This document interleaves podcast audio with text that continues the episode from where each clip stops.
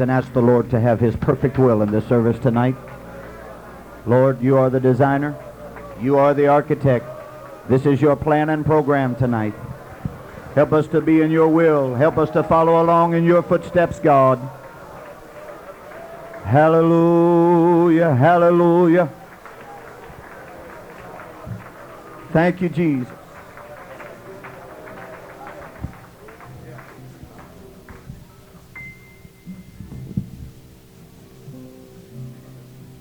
The ways of the Lord are manifold and beautiful. I uh, I was so astounded when Brother Howard stated the title of his message because he said it would be keepers of the light. I turned to the men around me and said, my whole message is about light. And um, I thought, well, either I felt what he was supposed to feel, or the Lord wanted both of us to talk about light tonight. Now, I, I want to say something that I realize will be subjected to the opinion of the men on this platform and other ministers that are out among us. But I, I feel somewhat that there is a sense of destiny about this meeting this year that transcends what most of us are comprehending. And I, I don't want to be any sense of a grandstand play, but last night while Brother Wilson was preaching, I sat there in wonderment of how God can bring us so far in such a few short years. I remembered tonight standing on this platform, going up into the balcony of Truth Tabernacle a few years ago, the first time I was invited to preach at a PSR meeting, how I laid down on the carpet and cried and asked God to help me. And I looked at this crowd tonight and realized that last night our first night crowd was larger than any crowd the first night we moved into the convention center the first year. And I thought, God, I thank you for where you have brought us. I don't know where you're taking us. I don't know where all this will eventually wind up. But I thank God for the hand of the Lord that has been on PSR convention these years. I feel like something is happening in the spirit this year while Brother Wilson was preaching, I felt, this is what you'll have to judge, but I, I felt like the Lord impressed me that I felt like he was saying something is being born tonight. It was like something was coming to birth. We're in new territory. We're doing things that we've not done before. There is no trail. There's no markers. It's uncharted territory. Much like the king that marched to the east to conquer and asked for the map. They gave him the map. One of his men said, there's, can't find ourselves on. And he said, gentlemen, we just marched off the map. I don't know where we're headed, but someone that I have tremendous confidence in, someone that I've known for 20 years now, last night said to me, after the message, I made the remark that I just said to you that something is being born in this meeting. And uh, this person in the 20 years I've known them has never said to me, the Lord spoke to me, has never indicated a dream, vision, prophecy, any gifts of the Spirit, any anything like that at all. So it bore much more impact upon me when this person said what they said. When I told them what I felt, they said, a little voice said to me that this is the beginning of the end. This is the ushering in of the beginning of the end times. That really impacted me. And then one of the precious men of God that was sitting on this platform last night told some of the other ministers, and I talked to him before service to make sure that I had it right. Said, what was your impression? He used the exact same words. He said, I felt like it was the beginning of the end, and we're heading in to the end time. If that be true, why don't we decide tonight that whatever sense of destiny God has for this meeting, let's give him our very best. Let's make ourselves available to him that, Lord, whatever you want to do in this meeting, I'm telling you, God, I want to be a part of it. I want to be a part of reaching my world. I want to be a part of doing something that will affect somebody somewhere with the glorious gospel of Jesus Christ. I hope Brother Wilson's message was also a prophetic statement about what's going to happen in this meeting. Has already begun, but a restoration of glory. I want to express a personal thank you to all of our friends that come year after year to PSR. Thank you for your support. They support this convention financially, numerically, and with their attention attendance, and they send their people, and their saints come, and they give offerings, and you are faithful and loyal supporters to the efforts that we are trying to do. From my heart, personally, Kenneth Bow, I want to say thank you to the preachers and the saints that attend this convention that are not our six churches. Thank you for coming and helping us to make PSR what it is and has been. I sincerely appreciate it. I appreciate these men, the other men on this committee. They have contributed to my life in ways that I could not enunciate tonight. It would be impossible for me to tell you how much they have helped me, blessed me, and encouraged me. I will be turning to the writing the prophet Isaiah. I want to say how much I appreciate not just Brother Wilson's message, but Brother Kendrick today. You were a great blessing to my heart. Brother Gosson, I I want to tell you, I'll never forget the gunfight. I will never forget that last little throw of the knife. I, I was, not only did I find that humorous, but his message stirred my soul. I told Brother Ballestero, I said, uh, I will never forget your message. The age of shallowness smote my heart made me want to go find a place to pray. In fact, I did. I just decided, well, I don't know how important lunch is, but right now it's not very important at all. And I was so deeply stirred that I felt like I needed a place to pray. I appreciate it, Brother Ballestero. Thank you. Brother Bright, thank you for the clear note, sure sound that you gave us. Brother Howard, thank you for bearing your heart tonight. We're going to talk about light. By the help of the Lord, I'm going to talk tonight on the subject, I'm going to attempt it, on the subject of shine on. Shine on. I wonder if you'd turn to your neighbor and shake their hand and say, look them in the eye and say, shine on.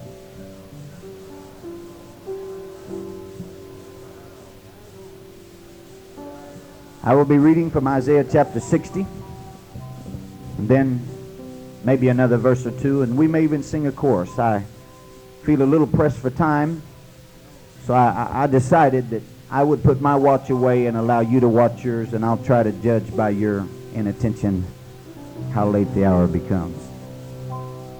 Chapter 60.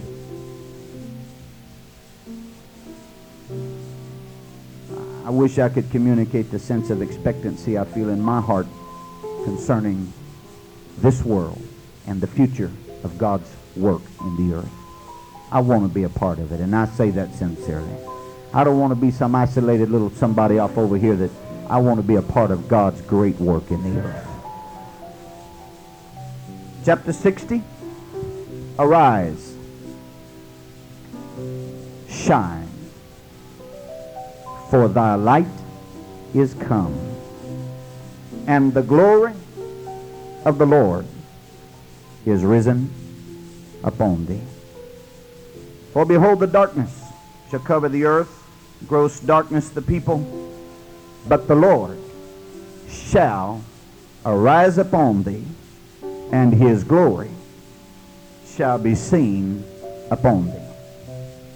And the Gentiles shall come to thy light, and kings to the brightness of thy rising. Shine on. Shine on. I'm asking these young ladies if they'll lead us in a chorus tonight.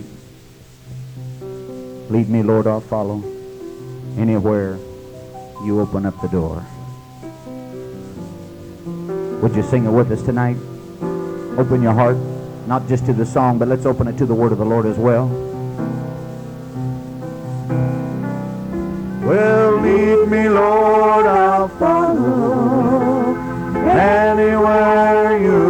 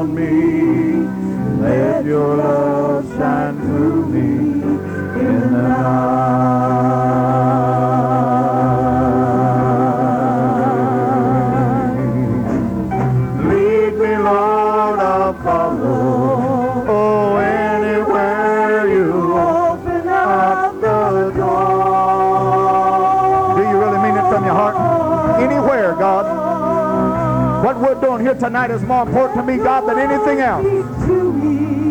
Let your light shine in my life. Give me the courage to shine on like I've never shone before.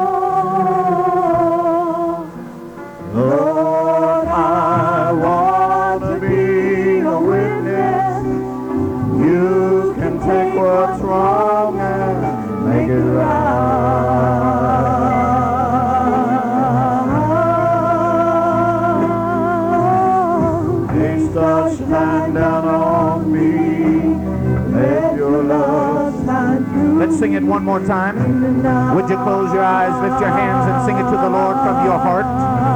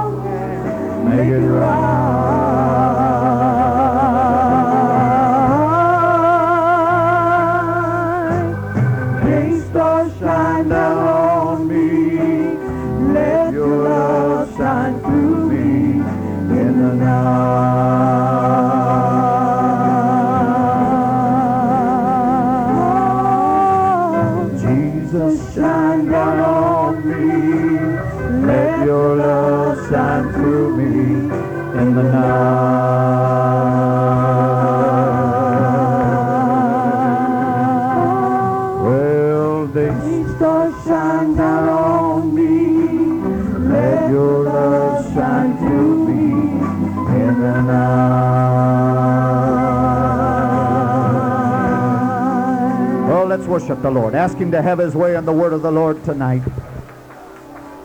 Hallelujah. Hallelujah. Thank you, Jesus. God bless you. You may be seated.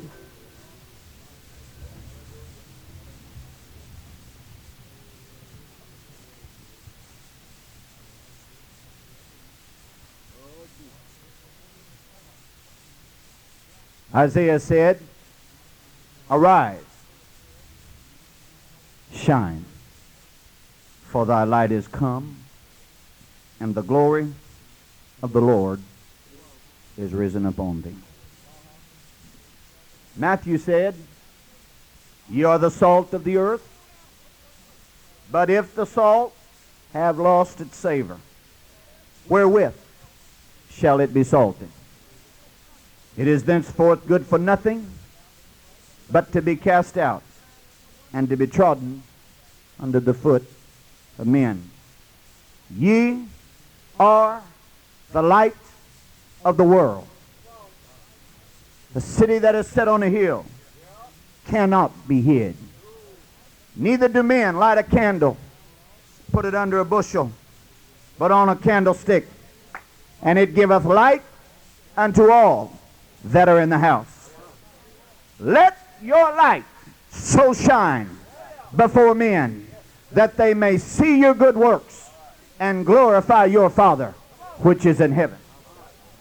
Philippians says, Do all things without murmuring and disputing, that ye may be blameless and harmless, the sons of God, without rebuke in the midst of a crooked and perverse nation, among whom ye shine as lights in the world, among whom ye shine as lights in the world.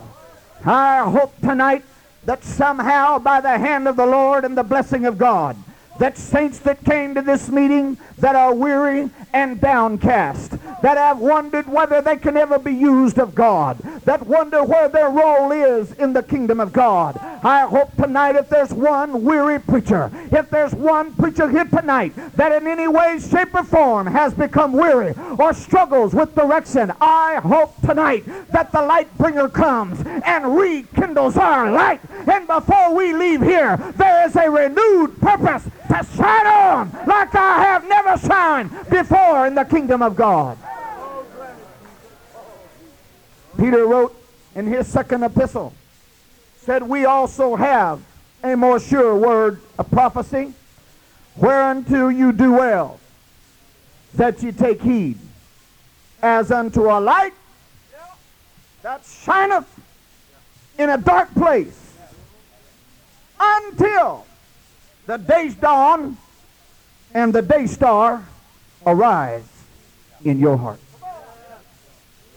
And 1 John 1 5, this then is the message which we have heard of him, and declare unto you that God is light, and in him is no darkness at all. God's got a lot of attributes, and I couldn't preach them all tonight if I tried. So let's just talk about one of them, and that is God is light. Paul wrote to Timothy concerning the light of God and said, Who only hath immortality, dwelling in the light, which no man can approach unto, whom no man hath seen, nor can see, to whom be honor and power everlasting. Amen. I want you to know tonight that our God is not a God of darkness, but he is a God of light. He is a God of illumination. And I believe part of that glory was enveloped in the blinding, white, hot, searing light of God's presence. The Lord is my light. The Lord is my light and my salvation. Whom shall I fear? Of whom shall I be afraid? I don't know if I'm borrowing his or he borrowed mine, but I'm fixing to give them to you again. The same verses Brother Howard used in John 8 and 12. Then Jesus spake unto them, I am the light of the world. John 9 and 5. As long as I am the world, I am the light of the world. Luke 12 and 35. Let your loins be girded about and your lights burning. Ephesians 5 and 8 says, For you were sometimes darkness, but now are ye light in the Lord. Walk as children of light. John opened his gospel by saying, In the beginning was the Word, and the Word was with God, and the Word was God. The same was in the beginning with God. All things were created by him, and without him was not anything made that was made. In him was life, and the life was the light of men. And the light shineth in darkness, and the darkness comprehended it not. There was a man sent from God whose name was John. The same came for a witness to bear witness of the light. He was not that light, but was sent to bear witness of that light that was the true light, which lighteth every man that cometh into the world. If there's anything good about you tonight, it's because the light has shined in your life. If there's one good attribute about you tonight, it's because the light of God has shined in your heart. Oh, let's praise the Lord here.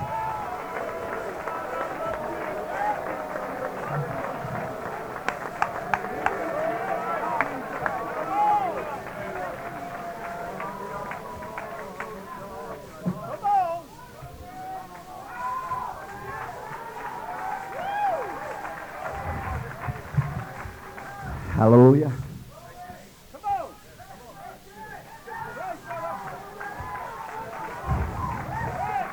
Light. Blinding light. White hot light. Light that when it shines, the devil runs for his corner and tries to hide himself because of the glorious light of the gospel of Jesus Christ. The first light I want to talk about is the light of the ministry. Thank you, Brother Howard, for the message. The light of the ministry. In the writing of the prophet Hosea, chapter number 12, the Lord tells us how he dealt with Israel. He talks about trying various ways to address Israel's needs, but what he finally evolved to was his ultimate plan. It's ironic that God uses an imperfect thing to use and manipulate his perfect plan. In the book of Hosea, chapter number 12, verse number 10, I have also spoken by the prophets, and I have multiplied visions and used similitudes. Notice this phrase by the ministry of the prophets. The Bible is a long chronology of men.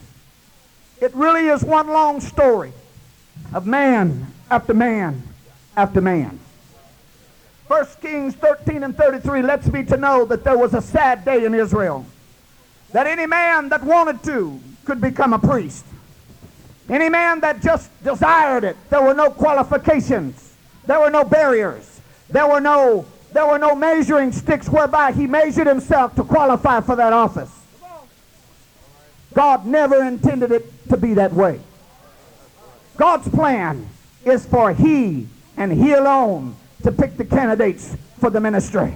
I'm sorry, mom and dad, you may love your baby, but you cannot call them to preach. I'm sorry, preacher friend, as much as you love your boy, you cannot call him to preach. That is a sovereign act of God that only God chooses who the ministry is going to be. God reserves that right to look into the well of a person's heart and soul and find what he's looking for and say, I will use that one for my kingdom.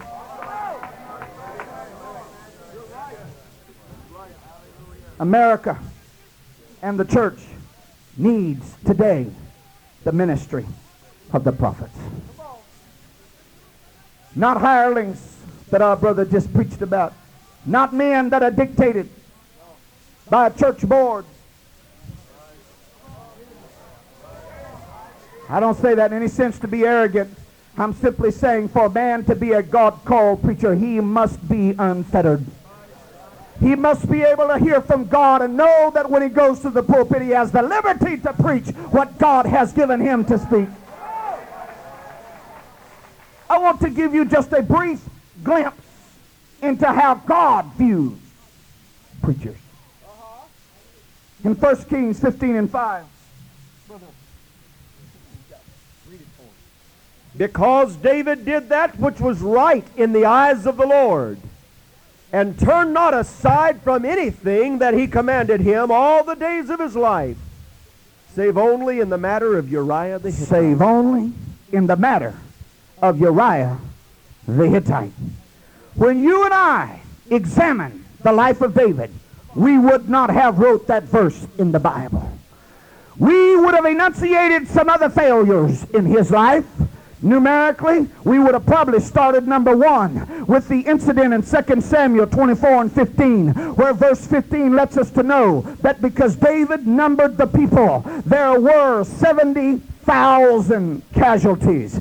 If you were one of the people that stood at the lonely side of a grave when they buried your husband or your mother or your children, and then you heard this verse read, you might have inside somewhere said, wait just a minute. What do you mean that the only mistake David ever made in his lifetime was the matter of Uriah the Hittite? What about that other mistake that claimed the life of my mother or my father or my sibling or my aunt or my uncle? Wait just a minute, God. But I want to tell you something tonight. I believe this deep down in my heart that God honors a godly man. God stands beside a man that is in doing everything he can to be right. I'm going to submit to you tonight willingly that we are not perfect individuals. There's not a preacher on this platform that's going to do everything right and everything exactly right. But I am preaching to you that as long as he is living the best life he can, he is consecrated. He loves God. He's in subjection to his brethren. That God's going to honor that. And God is going to charge him with his intentional mistakes. But not those that he honestly makes in the fear of God. I know that's provocative. But God did not charge David with one single mistake in his life, except the one that he willingly, knowingly did. In 1 Samuel chapter 3 and verse 19, the Bible lets us to know that God did not let one word of Samuel fall to the ground. I'm submitting to you tonight, and again, this is provocative. I'll get off of this and move on a little while. But I want to tell you something. There's going to be times when your preacher has to make a decision. He'll search his Bible carefully. He will seek it on his knees. He will spend tears and go to a prayer room. And there's just nothing there that gives him a solid black and white answer. In the fear of God and in carefulness, he's got to make a decision on what to do and what position to take and how to preach it. I am submitting to you tonight that I believe that God endorses the preacher. When the preacher says, God, I'm going to do the best I can, I'm going to preach it this way, that God endorses that man and God stands behind that man. Why is that critical? Why is that important? Because that brilliant light that God ordained for a preacher to be can be dimmed and eventually snuffed out just like Brother Howard preached about, by people that continually say, but Brother so-and-so across town doesn't preach it that way, or Brother so-and-so up the, up the valley doesn't preach it that way. Let me submit to you tonight that it's God's plan for you to have a preacher, and it's God's will for that preacher to shine in your local assembly and to preach the truth of God as God gives it to him, and you need to thank God for him.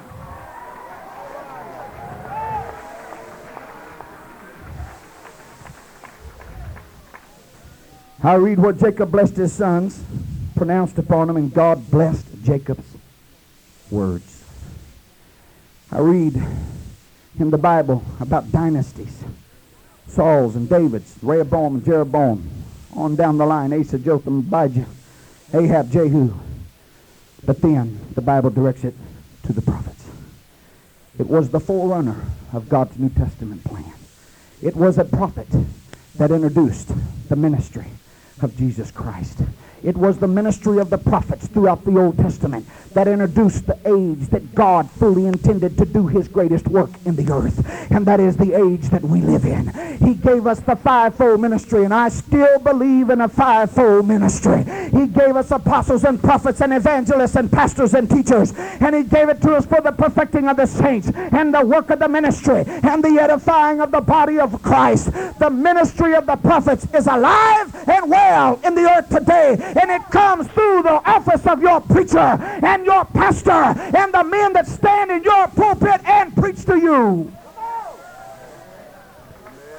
If you're here tonight, if you're a pastor and you're weary, I appeal to you somewhere in this meeting, if not tonight, somewhere, before you leave PSR convention, relight that candle in your heart. What I've been so worried about in my prayers, and I don't know how to present this just right. I'm not the best one to do it because sometimes I'm just so plain spoken and so so blunt in the way that I say it.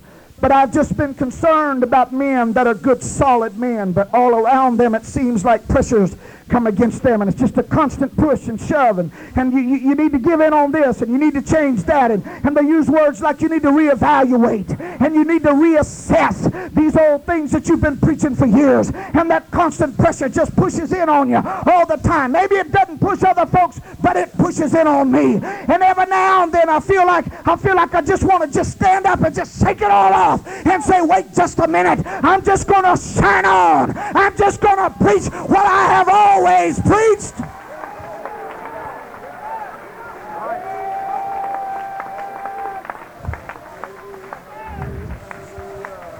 I am telling you, there are times that preachers get to feeling like I'm fighting a losing battle.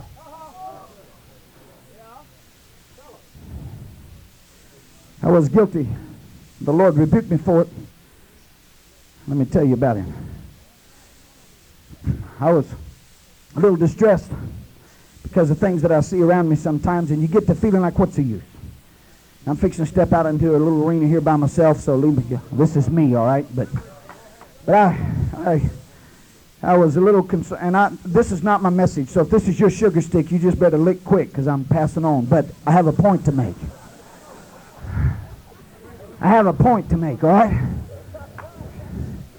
Now, good brethren, please don't feel I'm being critical here, but when we were fighting this fight about video, and we was fighting about what to do about it, and we're trying to find the answer, and we're struggling around, and we got resolutions and debates and conference, and I don't know what to do. I'm telling you what, there was a point, two, two times, in fact, that I went to a general conference and I was I was discouraged about this and that. I looked up and there were 16 screens at one display and, and again I'm in this by myself so just let me get on through it here. But there was four this way and four this way and there was all and I really in my heart I stood there and I said I feel like I'm in Sears and Roebuck. And I didn't have a good feeling about it. And I'm not just hear me out before you before you judge me in this. Now hear me out. And I made a statement to one of my friends. I said well we have lost the battle on video. So, went on with life, and, then I did it again at another conference. I don't remember when these were. I just remember I saw somebody, I was standing there talking to them. I said, ah, ah, we lost the battle. And about two weeks ago, I was sitting in my living room early in the morning. I got the Lord woke me up, and I went in and said, I was just reading my Bible. And you can judge this for what it's worth, but the Lord rebuked me. When I was in New Orleans, I went down to where they fought the Battle of New Orleans. I'd read about it in history, studied it in school. And I'd always heard that the battle was pointless, that the treaty had been signed in Ghent, Belgium, 15 days prior on New Year's Eve, excuse me, on Christmas Eve day. The battle was fought on January the 8th, so 15 days had elapsed, and always I'd heard, well, that's a pointless battle. Didn't mean anything. Well, got on a little steamboat, went down there, and went on the little tour that they give down there at the Battle of New Orleans, and I was listening to this guy had on one of them costumes, had a musket rifle, and, and he began to talk, and I was just kind of listening, yeah, yeah, yeah, and all of a sudden my ears perked up because this is what he said. He said, some people say that the Battle of New Orleans was pointless and that it had no bearing on the War of 1812. That's what I'd always read. Robert Leckie, the noted historian, calls the War of 1812 the war nobody won. The reason they do that is because not one boundary was extended, not one thing was submitted by either side. The only person that benefited evidently out of the War of 1812 was, was Massachusetts and the, and the New England colonies. They were enriched from 1 million in their coffers to 7 million by the time the war was over. No territory traded, nothing happened except they just fought a long time and finally called it quits. So they called it the war, nobody won. But this man in this uniform, he said, I want to tell you today that that's not true. He said, because if this battle had been lost by the Americans and the British had taken this this city, New Orleans, this port, he said there would have been additional pressure by Britain to hang on to it under the guise that we might have signed the treaty, but the fighting had not ceased. Now I feel like the Lord talked to me.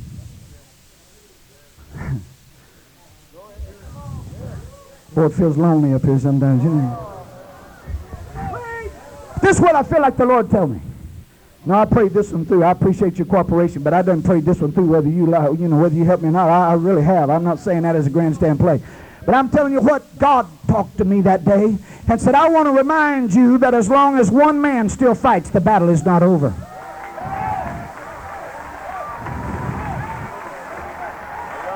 You hear me tonight, preacher? I am not through fighting. I am not through preaching. I am not through. They might have signed it in Belgium, but Andrew Jackson said, we're going to cock the hammer. We're going to pull the trigger because there's still some things to win. It ain't over. And it's places just like this and people just like this that as long as we fight, somebody's not going to win because we're going to believe in God for apostolic revival.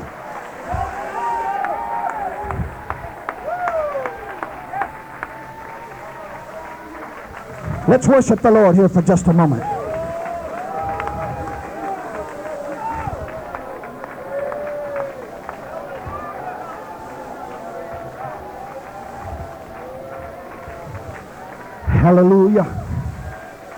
Hallelujah, hallelujah, hallelujah. Hallelujah. It's not just on that though. Listen to me. The devil will tell you your church is dead. The devil will tell you your church isn't going. I'm submitting to you tonight. As long as there is one soul winner in that church, the battle is not over. As long as there is one worshiper, God will not leave that sanctuary. One preacher can hold God at bay and keep him off the judgment of the people of God. Moses did it. I'm telling you, come on, preacher, get the light on tonight. Let's shine on. Go home and shine on.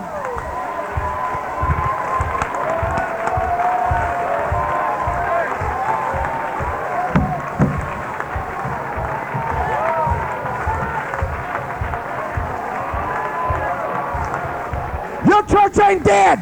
Your church is not dead. You just need to shine on a little bit. You need to get something in this convention that you take home and Sunday blow the doors off of that church and bring revival.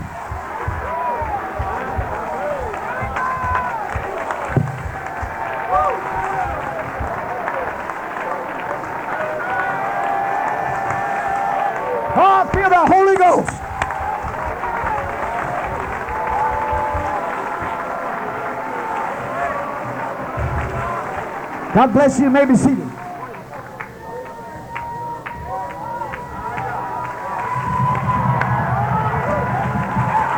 You need to tell the devil, I'm not quite through yet. I got one more round left in me. It ain't over, devil. It ain't over because we ain't through fighting yet.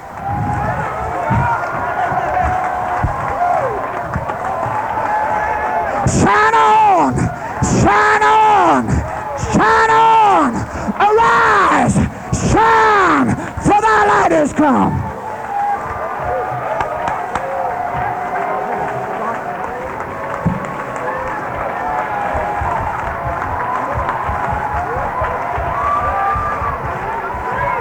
Let the Holy Ghost come. We need it. We need to leave here with our faces aglow like Moses did when they walked down off the mountain and they said, He has been in the light of God.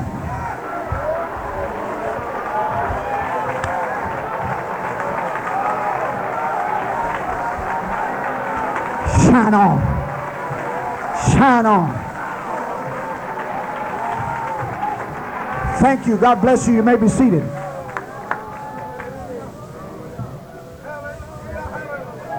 Tell somebody next to you, say, shine on. You need to go home and win souls like you've never won souls before. You need to go home and worship God like you've never worshiped God before. Preacher, I'd like to see you go home and preach like you never preached before. Say, something happened to me. I want to shine on in the midst of a dark world. There is a beautiful story related in the 16th chapter of the book of Second Kings. Boy, I feel so good I hate to leave that little deal there.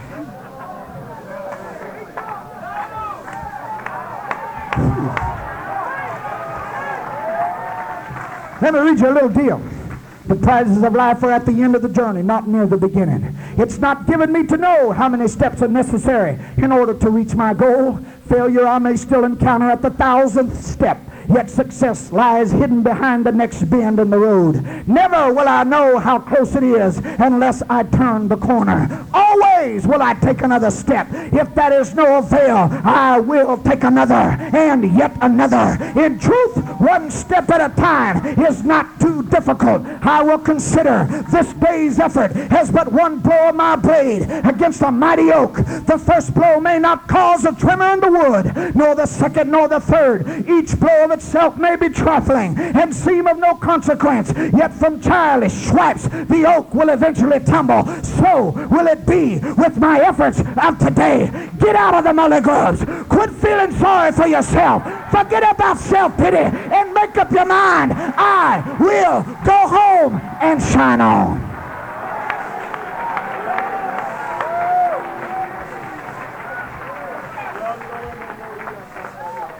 In the, you may be seated, in the 16th chapter of the book of Second Kings, there is a story of a king that fell into a terrible trap of idolatry. And he went down to Damascus and saw an altar that the Syrians used. You're making me curious what's going on there. Shine on, shine on. Bald-headed men can shine on better than most.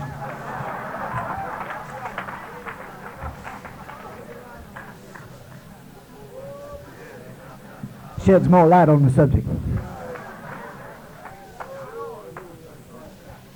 If the brilliancy of God gets to shining tonight, just make sure it's God, not just the reflection of the light. Even though this man went down in Damascus and saw an altar that he liked, he sent word back to Jerusalem, to, to the, where the temple was, and he said, Make me an altar like this one. Now, the reason this is so bad was even in all of Israel's ups and downs, idolatrous ways, and I don't find a place in my Bible that at least the altar wasn't existent. Even though the multitudes were enveloped in Baal worship and idolatry, it appears that sincere people always had a place to go. That if you loved God, there was at least the altar that you could go to and adhere to the tenets of the one true God. The reason this was such a treacherous act was this man not only took away the altar of the Lord, but he put an idolatrous altar in its place. And it was a bolder stroke than any wicked king had yet produced in God's kingdom. Ahaz, the king, went down to Damascus. He joined them in their devotions. There's a little danger signal there. But what, what cause did he have in joining the Syrians in their devotions? Fiction to be on things.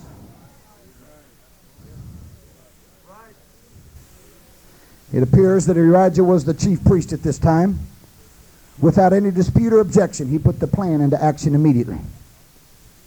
Maybe, he thought, this wayward minded king in Jerusalem, if I put this altar in, he will stay away from the groves and the high places and continue to come to the temple. Let us oblige his carnality, and he will bring his sacrifices to the temple. This concept among apostolics has infiltrated us today. If we bring the ball team to the church, our young people will not want to go out and play on the ball teams. Because we don't believe in going to the movie, we will bring the movie to the church. Because it's unhealthy for them to skate down at the roller rink with the sinners. We'll rent it and let our young people do it all by themselves. I'm here to tell you, you cannot serve carnality in the temple and perform the will of God.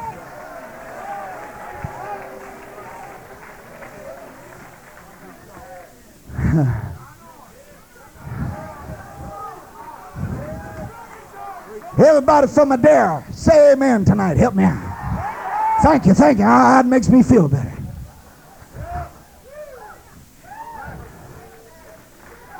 You know why I'm waiting? I really want that one to sink in because I would that apostolics would get the revelation that I cannot flirt with the world. I cannot baptize it under Pentecostal titles and make it apostolic. If it's the world, leave it in the world. If it's of God, make it of God. But we need to learn the difference.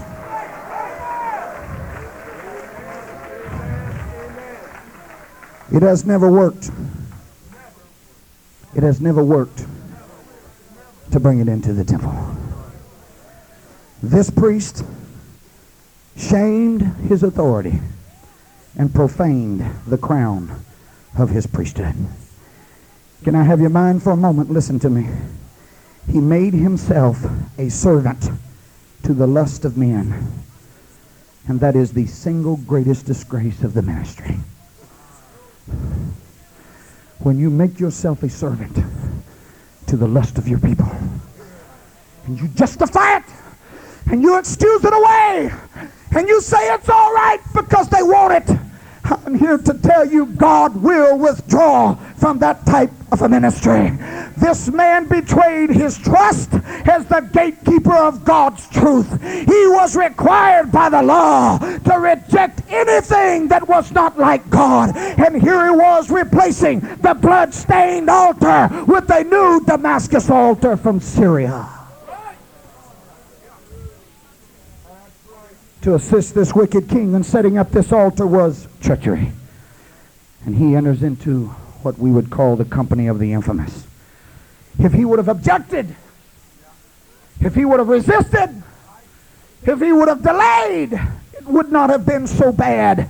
But he was willing and glad to oblige him, therefore it was inexcusable. Uriah made this altar ready. When Ahaz came down, he put it right near the brazen altar. Ahaz was very pleased. Second Chronicles 28 and 22. Ahaz was pleased and he offered on this altar. He ignored God's altar. Scripture says that he did. The other altar consumed his time. Even though they were placed side by side. The priest did not move it completely out. He just put the other one next to it.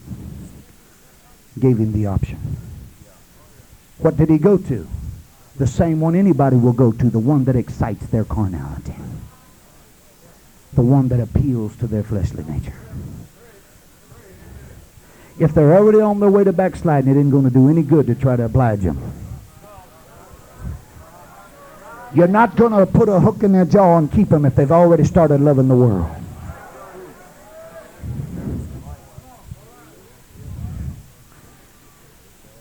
I want to show you what the Bible says.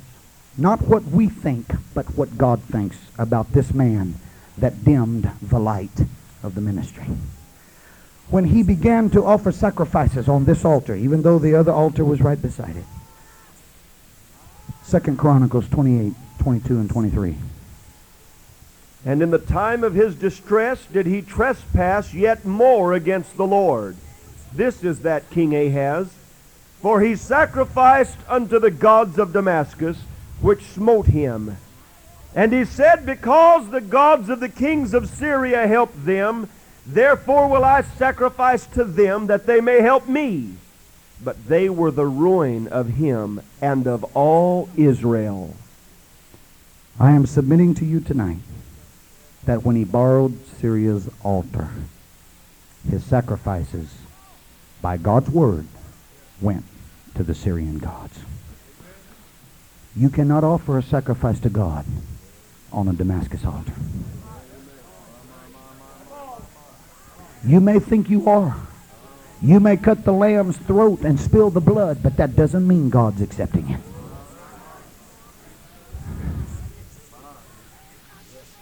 Well, there wasn't room for both of them, of course. So Uriah, even though he just placed it next to it, Ahaz decides, why don't we put this one in a different place? And the Bible, according to verse 14 of that chapter, lets us to know that he put it in an obscure place in the north of the court and referred to the Damascus altar. He thinks this altar much more modern, more pertinent, more attractive. At first they jostle against one another, but eventually the Damascus altar pushed God's altar completely out of the tabernacle. He did not at first destroy the brazen altar. He did not break it. He did not demolish it. He replaced it. He said, let's make this one a place of honor. We will use this to inquire by. An honorary place, just unused, a show of former glory. He denied its purpose and tried to make it what it was never intended to be. This is what the Jewish historians say happened to the brazen altar. 2 Kings chapter 20, verse number 11, Brother King. And Isaiah the prophet cried unto the Lord, and he brought the shadow ten degrees backward, by which it had gone down in the dial of Ahaz.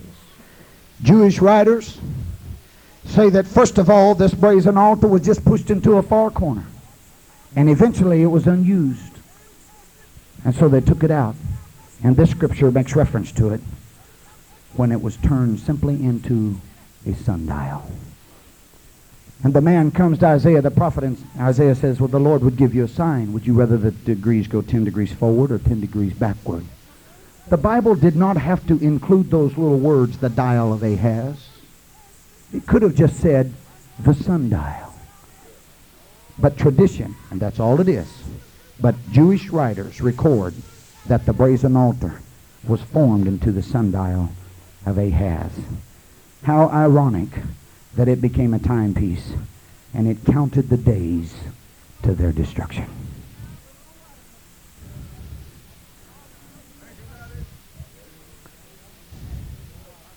I would like to see a spirit come upon apostolic preachers in our day that came upon Judah. In the matter of Ai, where 36 men died, Joshua was discomfited. Desperation, he sought God, and God said, Cast the lots. All Israel gathers together. All the tribes are there. They cast lots. Again, I was reading Jewish writers. This is what they said. They said, When that lot fell upon the tribe of Judah, the warriors of Judah, which at that point was 74,600 men according to the Bible, simultaneously, without one word among them, when the lot fell on Judah, 74,600 men placed their hand on the hilt of their sword, silently drew it, and held it aloft, glinting in the sun. It was a silent, spoken word that whatever there is in this tribe that is fixing to mar our inheritance, whoever he is, whatever family he belongs to, before we even get there, we just want you to know that we will purge out from among us anything that threatens my inheritance.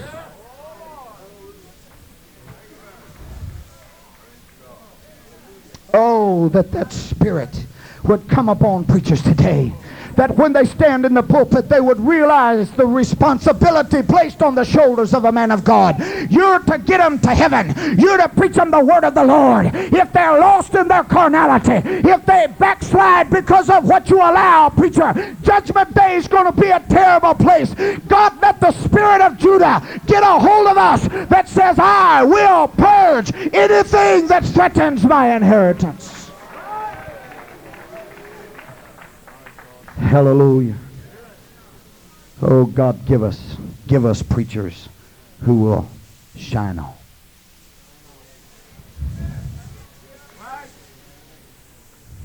Brother King handed me some notes the other day I'd like to share with you quickly. There's a researcher by the name of Robert Abelson. He's a professor of psychology and political science at Yale University. For 20 years, he has studied belief systems. He wrote an article on the difference between a belief and a conviction. Secular. He's not even a Christian. Writer in the sense of us, or what we're used to hearing. But he is writing from the standpoint that that's why public opinion polls sometimes are deceiving. Because a belief is something shallowly held, but a conviction goes deeper than that. He said, beliefs can be, by definition, fleeting, but convictions, even though they evolve from an initial belief, have considerable more stability, and they must meet stringent criteria.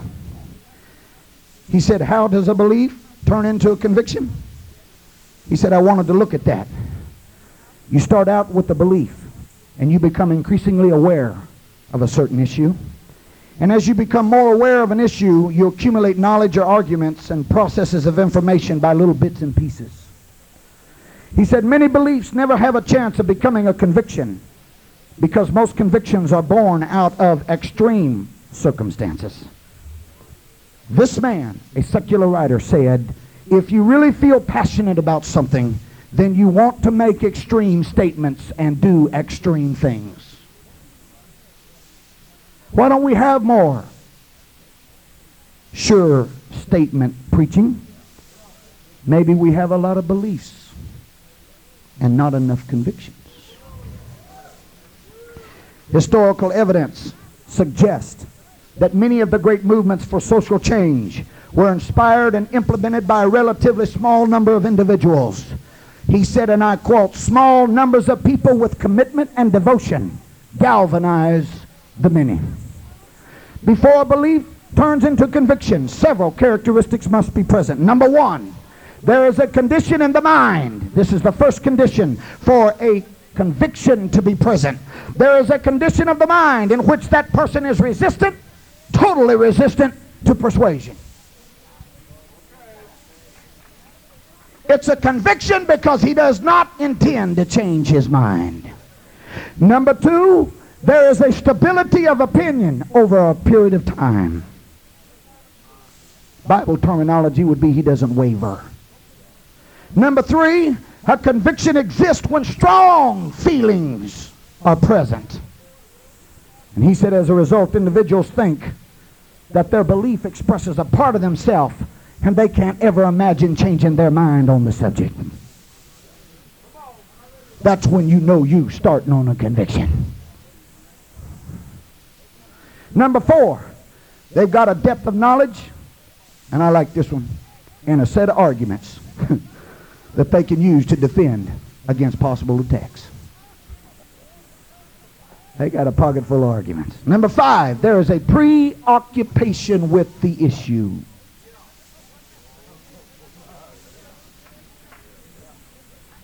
When I got through reading this, I wondered if anybody had any conviction.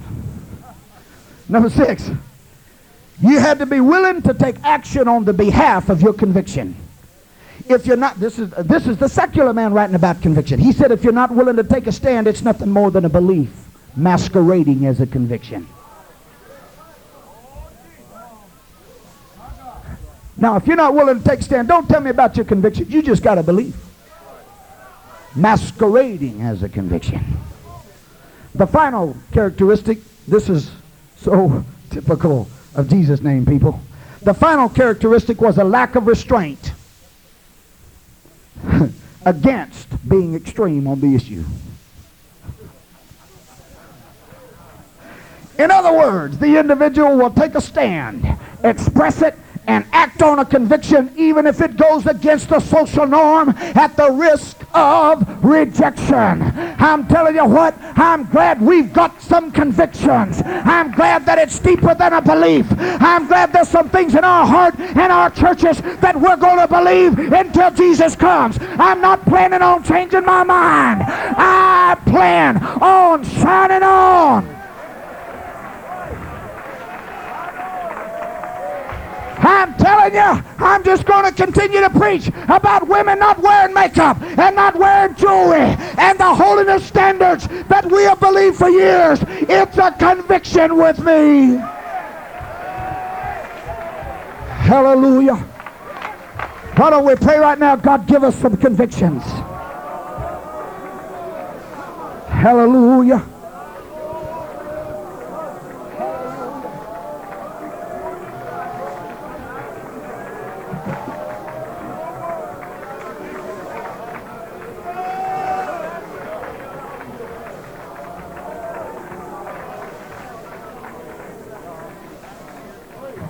Thank you and God bless you. You may be seated. I will not hold you that much longer, but I do have just a few more things to say. There was a man by the name of Aesop that wrote fables. You may be familiar with some of them. He was a man that was a slave during the golden age of Greece. He lived in the country of Phrygia. He learned to read and write and used that skill to win his freedom. His name, Aesop, or Alsop, however you want to pronounce it, means eternal voice or timeless word. He wrote several fables that you're probably familiar with. He wrote the one about the goose that lays the golden egg. He wrote the one about the tortoise and the hare, the boy who cried wolf. But he wrote another fable that's not as well known that really touched my heart. Short fable. Called The Eagle and the Arrow. It reads like this one short paragraph. One day a bowman saw an eagle in the sky. Quickly he notched an arrow, sent it whizzing after the bird. It found its mark, and the eagle felt itself wounded to death. As it slowly fluttered to earth, it saw that the arrow which had pierced its breast was fitted with one of its own feathers. With added grief, he looked at the end of the shaft, which bore his own feather, that drove the steel through his heart, and drank his last ounce of blood, and said, Alas, 'tis an added grief. With my own feather I am slain. I have plumed my own destruction. Now, the ironic part about that is that if an eagle is to grow, he has to pluck his feathers. It's a fact of nature. But that which he discarded under the name of maturity, that which he pulled out from himself under the banner of progress, guided the arrow that destroyed him. I think we need to be very, very careful about what we discard and lay aside under the banner of progress forward. There's a couple of things that really disturb me. One of them is this attitude that this apostolic worship is not conducive to winning high class people. That we want to reach the doctors and the lawyers and the engineers and the mayor and the councilmen and the senators and the congressmen so therefore, when you come to church, don't don't don't act foolish. Don't run the aisles and don't stand up and scream. Just just worship the Lord quietly and piously and until we have a chance to give them the doctrine. I'm going to tell you something. I really don't believe in that, and I'm not being uh, uh, sarcastic about it. I don't have anybody in mind right now, except that the concept is you better believe that we better depend on a Holy Ghost move of God in our services. You're not going to modernize to the point where you can please the world. It's still by the foolishness of preaching. It's still by a move of the Holy Ghost and old-fashioned conviction that'll pull them to an altar. If you're not going to be any different than any other church in your town, they won't want to come. You better get a hold of something that says shine on, shine on, like an apostolic church.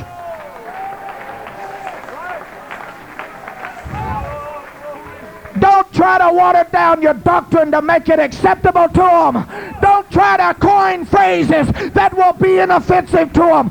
Preach one God. Preach repentance. Preach baptism. Preach Holy Ghost, and they'll love it. Hallelujah. Praise God. Hallelujah. There's a little phenomena in our society known as cocooning. And what it is is a husband and the wife both work, Kids go to daycare and they commute long ways, so when they get home, all they want to do is lock the door and turn on the TV and order in pizza. They call that cocooning. They burrow in. America has lost its old-time neighborliness. People who live 10 apart, 10 feet apart don't know each other like folks that used to live a mile apart. They did a survey concerning these matters. 67% of the people responded in this manner. The question they asked was, what is the world's greatest problem? 67% said, I don't know and I don't care. Apathy. Brother Price preached about apathy. Excellent message. Comes from apathos, which means no feeling. This is our world. No feeling. We pick up the paper and children have been abused. We've learned to shrug. They've been abused or molested or cigarette burns or scalding water or mass murder, chainsaw murders, gang killings, war, famine. We live in the age of the shrug. We live in the age where we just have to shrug it off. There's too much of it. And what cannot happen to the apostolic church if we're going to shine on is we cannot cocoon. We cannot get into our little world and say, just let the world go. I want God to light some fires in PSR 1990 that people go home and say, I will work for God in my local church. Apathy. We need to be baptized anew with concern. We need a fresh mandate. I cannot allow indifference to overtake me. As a pastor, I cannot afford to be comfortable and sit back with a comfortable amount of income or ties or good family and content myself with social activities of my church. There has got to be a keen edge in my life that says there is a lost city that I am responsible to God for. Oh, God, don't let us forget. Thank you, Brother Wilson, for that message last night. It literally m- took my heart and just squeezed it and said, What am I doing for my world? I get so caught up sometimes in what I'm doing that I forget about God and His kingdom, and I want God to stir me in this conviction. I want God to talk to my heart. I want God to put something in me again that I want to go home and be a better pastor than I've ever been. I want to be a better preacher than I've ever been. I want to be a better Christian than I've ever been because our world needs a whole bunch of folks that will just shine on and shine on and let the glory of God shine upon them. I'm, I'm hastening to a close. Musicians, would you come? I read about a racehorse named Nashua. Maybe you're familiar with it. Someone calculated that this horse won more than one million dollars in a total racing time that added up to less than one hour. All its time put together, million dollars for one hour. It's not bad pay, is it? Now we know that a lot of hours of preparation and training went in before winning that one hour racing. This is my point. What is there about a horse like Nashua that made him such a consistent winner and such a valuable horse? You would probably pay a hundred times more for this horse than you would an ordinary horse. But is the horse a hundred times faster? No. In fact, most of the races were won by a nose length. Just a little bit better than the next guy. We get to thinking we have to be a super Christian or a super preacher or a super pastor to adequately do what God asks us to do. But maybe all God's asking for is just about 2% more. They studied it and said, what separates those that excel from those that are mediocre? It was 2% different in their effort, 2% difference in their time, simply 2% that they were willing to put in. And they, they came in ahead of the rest. What if every saint in PSR 1990, what if every preacher decided I'm willing to give at least 2% more this year than I gave last year? Instead of allowing our light to dim and fade, just hold on till Jesus comes. What if we were willing to run up and grab the torch? Say, I feel like running on a while. The scripture makes reference to the days of Samuel and says, Ere the light of God went out in the temple. God had to use a little boy, but he made sure that light did not go out. You can mark it down, the light will not go out. You can mark it down. God is going to have a church. Brother Howard made mention of Balak and Balaam. It's ironic. Numbers 24 and 17, what he said. One last scripture, Brother King, would you read for us? I shall see him, but not now. I shall behold him, but not nigh. There shall come a star out of Jacob, and a scepter shall rise out of Israel. Star out of Jacob, and a scepter shall rise out of Israel. Thank you. The Hebrew word, my pronunciation is not good, but kokab. There shall come a star out of Jacob. There shall come a Messiah. When it looked like it was over, the whole human race was going to be damned. Along came Noah, saved the whole world of people. 400 years, it looked like they would never break the yoke of slavery. Then along came Moses and led them out of their captivity. Apostasy. Year after year, along came Samuel. The kingdom would never grow, never reach its potential God claimed and promised to Abraham. And along came David. 400 silent years will never hear the voice of a prophet again. Go ahead and let them change, but just go home and shine on. Be the light God asked you to be. Be the light God intended you to be. Let the day star rise in this meeting. Let it be the dawn of a new day in your life and in your ministry. It's time for God's people to shine on.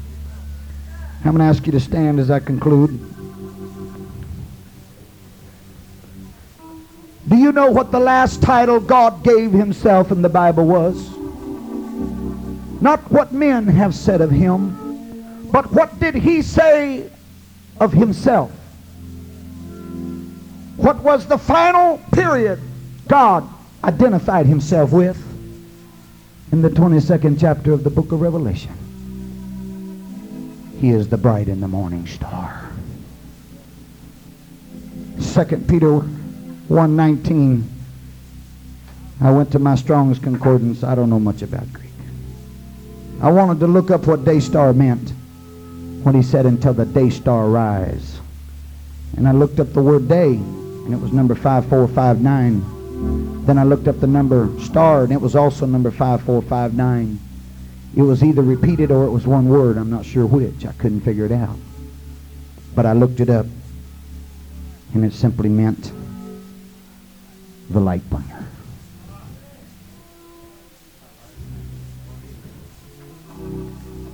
May I read those same verses to you tonight out of the Amplified Bible.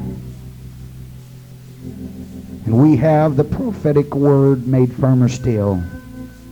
You will do well to pay close attention to it as to a lamp shining in a dismal, squalid, and dark place until the day breaks through the gloom and the morning star rises in your hearts.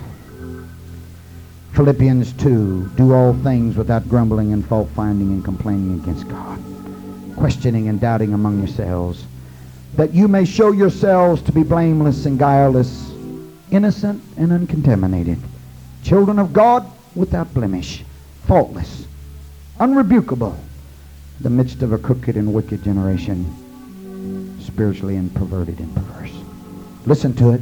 Among whom Ye are seen as bright lights, stars, beacons shining out clearly in the dark world, holding out to it and offering to all men the word of life. And last of all, my scripture that I read to you as a text, Isaiah chapter 60 and verse 1. Close your eyes and listen to it carefully. I feel like it almost has a prophetical impact tonight. Pastor, preacher, if you arrived at this convention discouraged, weary about the condition of things, hear this verse tonight. Arise from the depression and prostration in which circumstances have kept you. Rise to a new life. Shine. Be radiant with the glory of the Lord, for your light is come, and the glory of the Lord is risen upon you. It needs to be the dawn of a new day.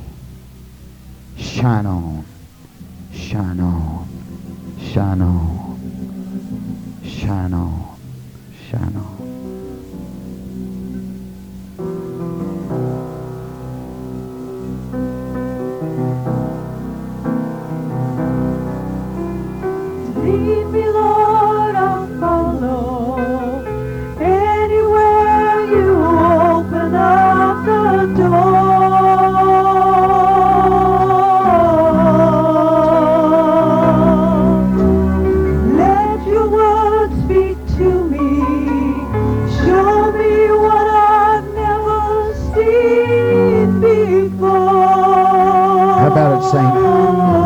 You like to shine on like you never have before? I want to be a witness.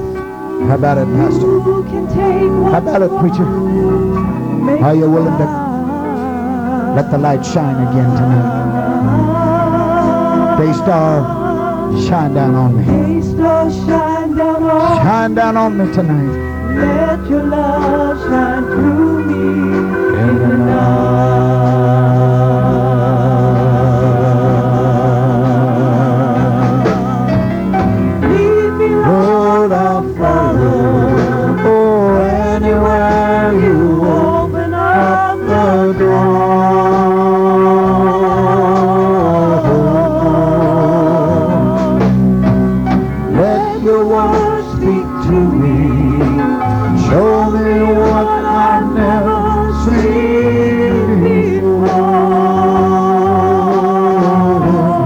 He's the light bringer. He's bringing the light to you tonight. You'll accept it. That you can take what's wrong